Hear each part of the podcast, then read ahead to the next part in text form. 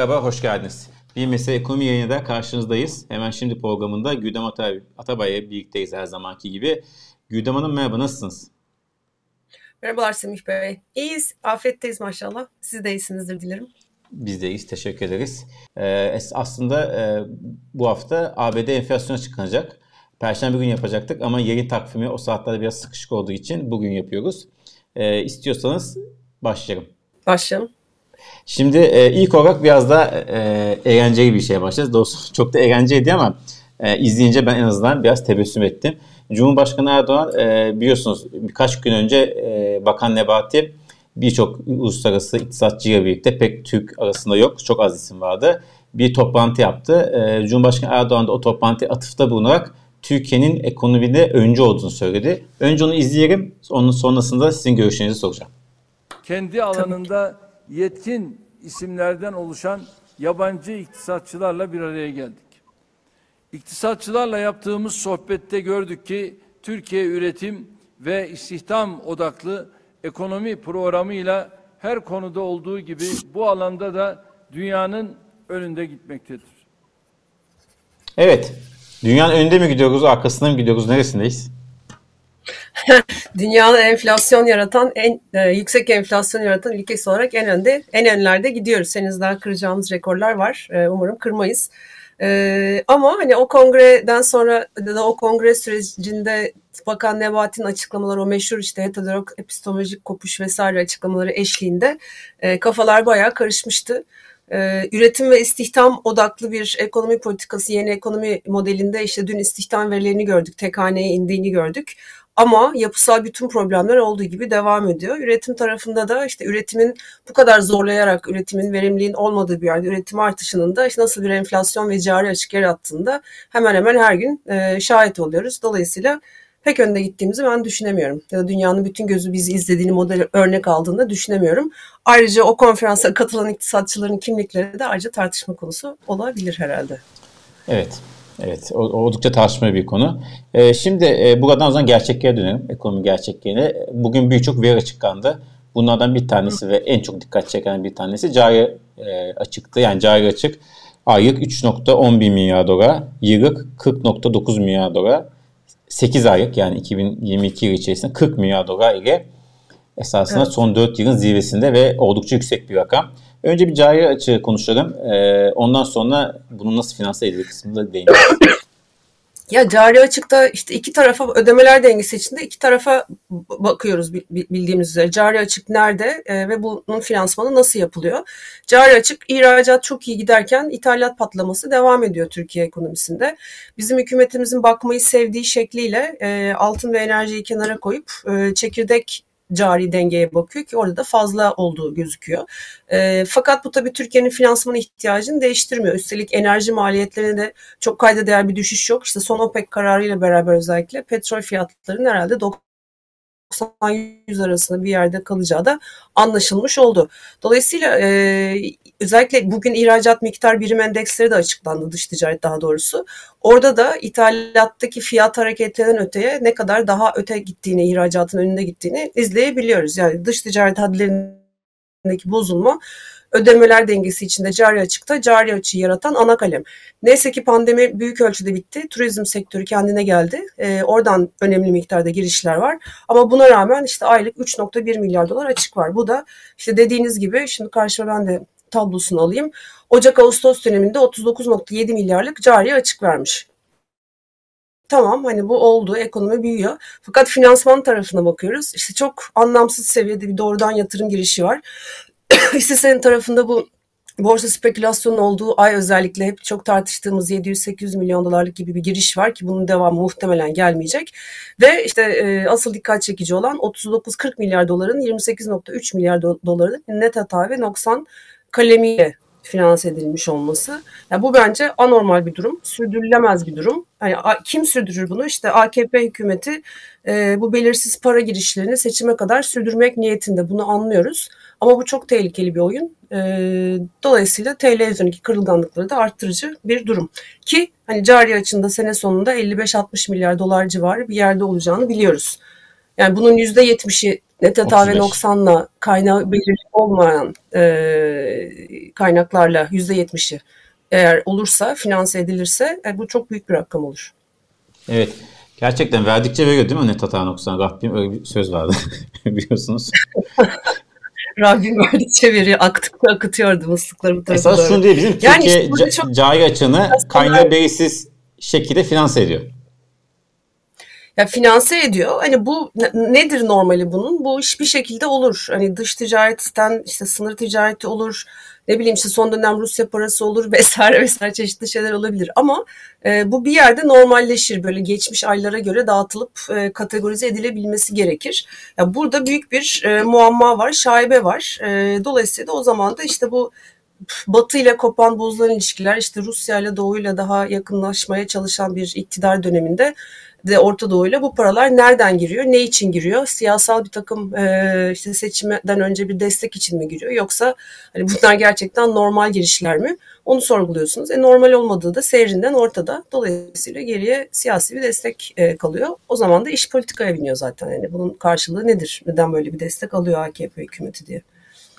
Evet. Ya da neye güvenerek, bu da bunlara güvenerek böyle bir cari açı göz alıyor. Hani işin tersten baktığımız zaman da o tarafa varıyoruz zaten. Şimdi biz normalde net hata noksanda e, bir süre sonra kendini tekrar ters yönde e, ters hareket yapar ve esasında bir noktada dengelerdi. Şimdi biz bu net hata noksandaki girişi sizce bir nokta çıkış olarak göre, görecek miyiz? Çünkü şunu sor, şundan soruyorum. Çıkış olması demek Türkiye için çok ciddi bir risk demek aynı zamanda. Tabii yani bu ne zaman çıkış olur? Ee, iki seçenek herhalde benim aklıma geliyor. Bir tanesi bu para eğer gerçekten e, Erdoğan'ın ve AKP'nin 2023 seçimini kazanması için, e, Türkiye'de iktidarını devam ettirmesi için e, Türkiye'ye akıtılıyorsa, e, o zaman eğer anketler böyle bir şeyi net bir şekilde göstermemeye başlarsa bu para yavaş yavaş çekilir. Çünkü bu para bir şekilde araştırma konusu olacaktır bir sonraki e, hükümette eğer hükümet değişirse. Ya da diyelim son dakikaya kadar anketler işte mevcut seyri gösterdi. E, böyle e, burun farkıyla biri birini geçiyor. Hani mecliste değil belki ama Cumhurbaşkanlığı seçimindeki mevcut belirsizlik devam ediyor. O zaman da seçimden sonra e, iktidar değişirse bu paranın hızlıca kaçma riski var. Ama iş, işin dengeleyici tarafı iktidar değişimi daha kaliteli, daha kaynağı belirli parayı ülkeye sokacağı için bunu kontrol etmek mümkün hale gelebilir. Evet. Peki e, değişmeyen tek gerçeğimize gelelim. Zam haberlerine. Şimdi biliyorsunuz motorine zaten arka arkaya bir hafta için 4 tane zam geldi. E, geçen haftadan beri yaklaşık %25 fiyatı arttı motorinin. E, dün şekere de %8 geldi. Bugün de çiğ süte %13. Esasında zamlar devam ediyor. E, bu neyi gösteriyor? Çünkü malum e, sürekli iktidarın işaret ettiği Aralık ve Ocak ayına da gelmek üzereyiz. Enflasyon düşüş açısından baz etkisine güvenerek söyledikleri. Ama zam haberleri de devam ediyor. Zaten hep söylüyoruz yani enflasyonun düşmesi demek yani fiyatın düşüşü anlama gelmiyor. Onu zaten seyircimiz biliyordu. Ama yine de ne gösteriyor adı adını kesilmeyen zamlar sizce? Ya ürün bazında şimdi ayrıştırmak lazım. Enerji ya da motorine gelen zamlar tabii ki e, hani bir taraftan enerji maliyetlerinin yükselmesi dünyada yanlış para politikasıyla TL'ye değer kaybettirerek bunun Türkiye'ye katlanarak yansıması. TL'nin de değer kaybettiği bir süreç içindeyiz durmaksızın. Daha şok bir şekilde aralıkta olduğu gibi değil ama tempolu ve devamlı bir şekilde biriken baskılar var. Şeker özelinde işte yapılan hatalı ve e, dibine kadar özelleştirmelerin sonucu e, yokluk yaşıyoruz. Yurt dışından da gelmesi gerekiyor. O yokluğun yansıması. Süt tarafında da e, son derece yanlış tarım politikaları, işte üreticinin desteklenmemesi, maliyetlerin kontrol altına alınmaması, süt e, hayvanın sahiplerinin hayvanlarını kesime yollaması artık üretim yapamaz hale geldiği için o da işte süt yokluğu yaratması ve bu zamların devam etmesi. Yani aslında ortaya çıkan tablo çok korkunç. Çok çeşitli alanlarda çok önemli yanlış politika uygulamaları sebebiyle toplu bir şekilde biz fiyat artışlarına ve yokluklara maruz kalıyoruz. Bunun beklenen e, enflasyondaki hızın düşüşü baz etkisiyle karşılaştırırsak işte oradaki baz etkisini zaten sınırlıyor.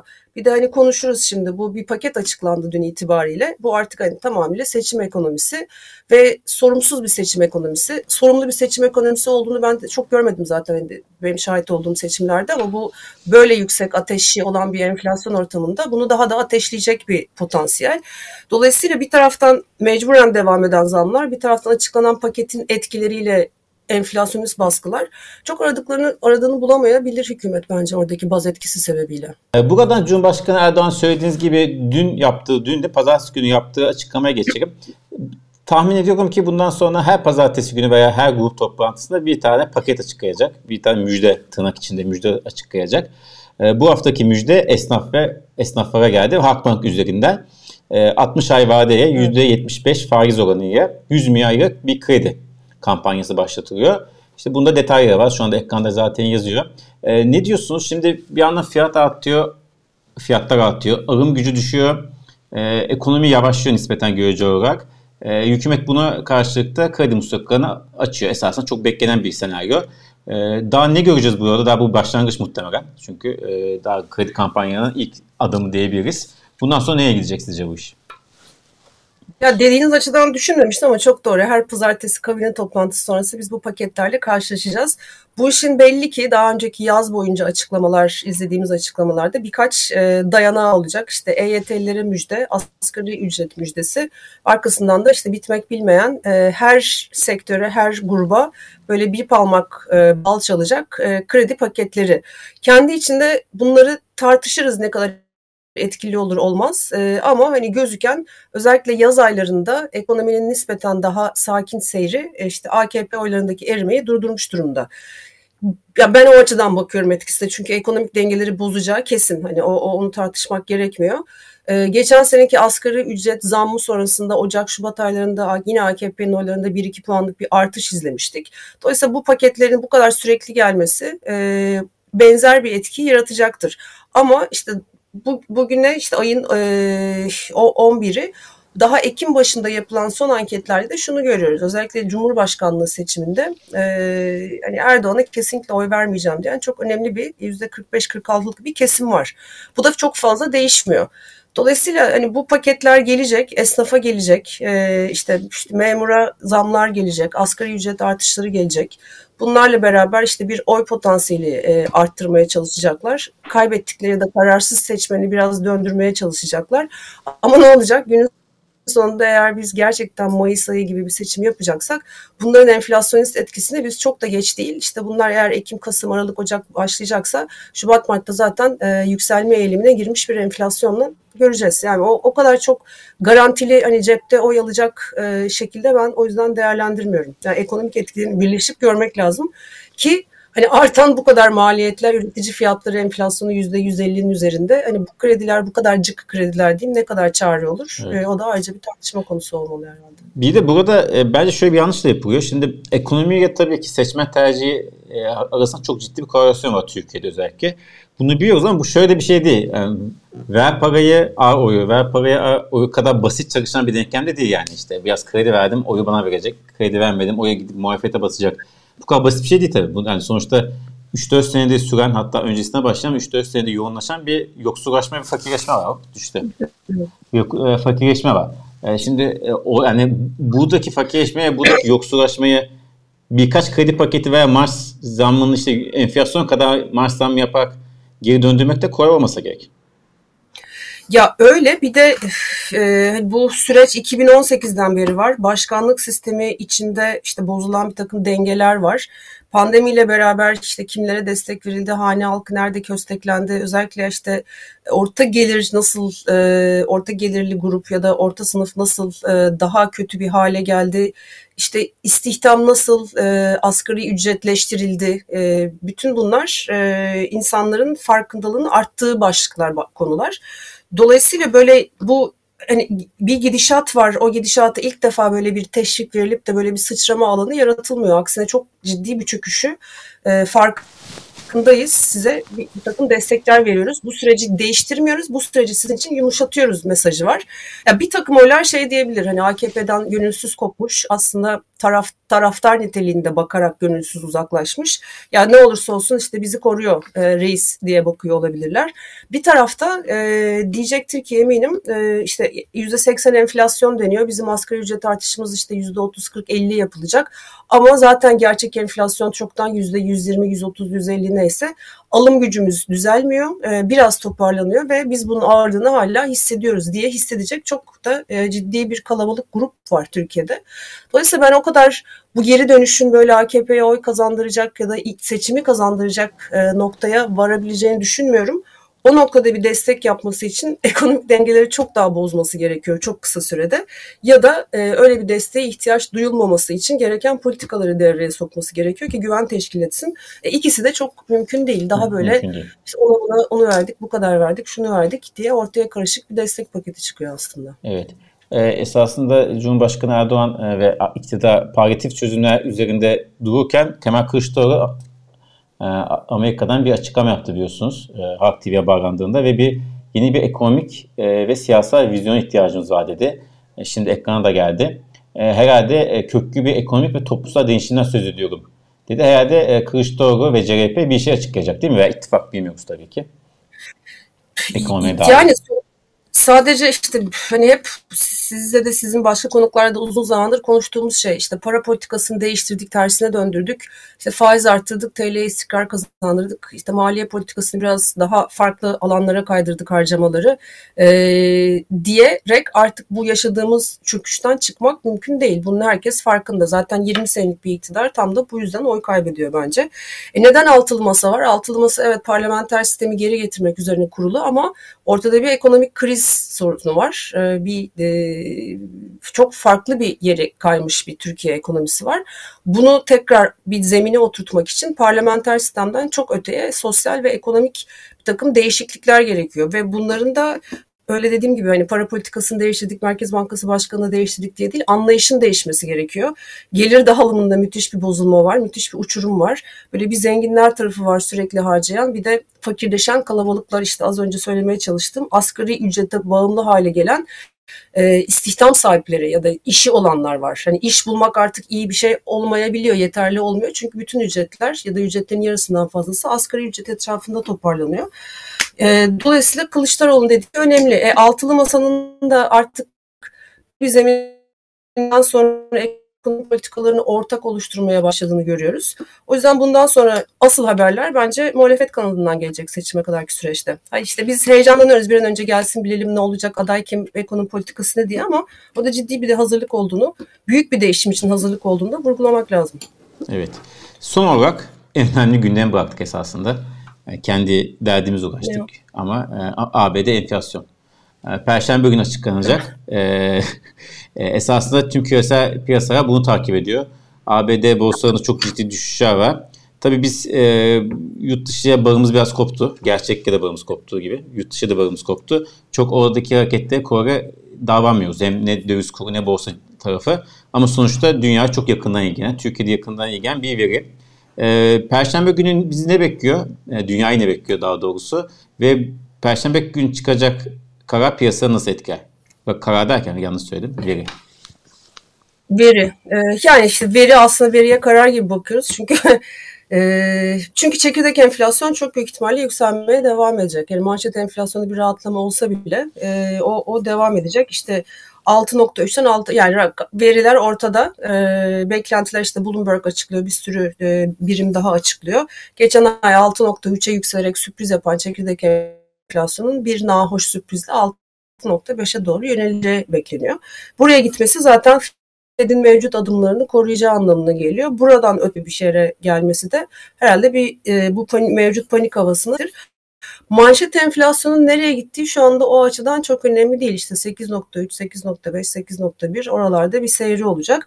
Bildiğimiz gerçek şu, manşet enflasyondaki düşüş e, kademe kademe 2023'ün ortasına kadar gelecek. Ama düştüğü yer e, işte 4.5'lar, 3'ler mi olacak e, yoksa işte 4.5, 5.5'lar mı olacak? Orada ne kadar kalacak önemli. Çekirdek enflasyonda bakıyoruz geçen ay enerji fiyatları negatif. Onun dışındaki her şey artmaya devam etmiş. Bu yayılma e, enflasyondaki bu katılık bu bütün sektörlere yayılma hali devam edecek mi? Onlar önemli. E, ve tabii hani bu veriler eşliğinde Fed'den gelecek adımı speküle edecek piyasalar. Bence şu anda e, artık anlamış durumdalar Fed'den gelen mesajlar ve geçen ayki enflasyon sonrası. Bu işin şakası yok. İster durgunluk olsun ister daralma olsun. Fed bunu 2023 ortasına kadar 4 küsurlara 4,5-5'lere kadar götürecek hatta e, faiz indirimi de 2024'ten önce değil. Piyasalarda buna adapte oluyor. E, e, bunun Türkiye yansıması yok diyemeyiz. Yani yansıması var. Bugün işte Eurobond faizlerine bakalım. 10,5-11'lerde halen. CDS'imiz yüksek. E, ödemeler dengesini finansman kaleminde evet hükümetin büyük hataları var ama para girmediğini görüyoruz yurt dışından e, portföy yatırımları olarak. E, hani bir aylık borsaya manipülasyon döneminde giren parayı ben saymıyorum kaynak olarak. Dolayısıyla Türkiye'de nasibini alıyor bu işlerden aslında. Evet. Tabii ki. Ee, son derece dışarıya bağımlı bir ekonomi zaten. Nasibimi alma gibi şansımız yok. Çok teşekkür ederiz Güdem Hanım. Haftaya e, Perşembe günü e, PPK günü. O gün canlı yayında okuyacağız her zaman gibi. E, yayında soracağım size ama şimdi sorayım. Kaç bekliyorsunuz? Doğrusu Murat Saman yayın yapmayın dedi ama. evet evet dinledim dün Murat'ı. Yani genel beklenti 100. Ee, böyle benim içimden sanki bu, bu, bu toplantı sekermiş gibi geliyor ama herhalde yanlış hissediyorum. Ya bilmiyorum yani herhalde yapacak. Sekermiş derken boş mu? Ee, dokunmazmış mı? Gibi. Dokunmaz gibi geliyor yani bu şeyde ama bir taraftan da bakıyorum işte ödemeler dengesi yurt dışından işte bu son toplantılar, açıklamalar, esnaf paketleri, MÜSİAD'ın açıklaması, işte bir an önce 9 tek haneye indirin de kurtulalım, önümüze bakalım demesi herhalde yapılacak. 100 bas puan beklemek lazım. Evet. Size şunu sormayı unuttum ya. Şunu da sorayım. Erdoğan, yolsuzlukların olmadığı, rüşvetin olmadığı, yoksulluğun olmayacağı bir Türkiye biz hayal ederiz. Bir 20 sene daha mı bekleyeceğiz? ee, Allah korusun diyeyim. Başka bir şey diyemiyorum. Çünkü e, o kadar ayyuka çıkmış işler var ki bana bu 90'ların sonlarını hatırlatıyor. Tecrübe ettiğim daha kariyerimin e, başlarındayken. Dolayısıyla hani iktidar değişimi, kan değişimi bu işlerde biraz işe yarıyor bu yolsuzlukların giderilmesinde. Ee, yapan yapardı 20 senede. Dilerim bir değişim olur. Çok teşekkür ederiz Güdem Hanım. Haftaya Perşembe'ye kadar kendinize çok iyi bakın. Siz de efendim. Görüşmek, ee, görüşmek üzere. Sağ olun.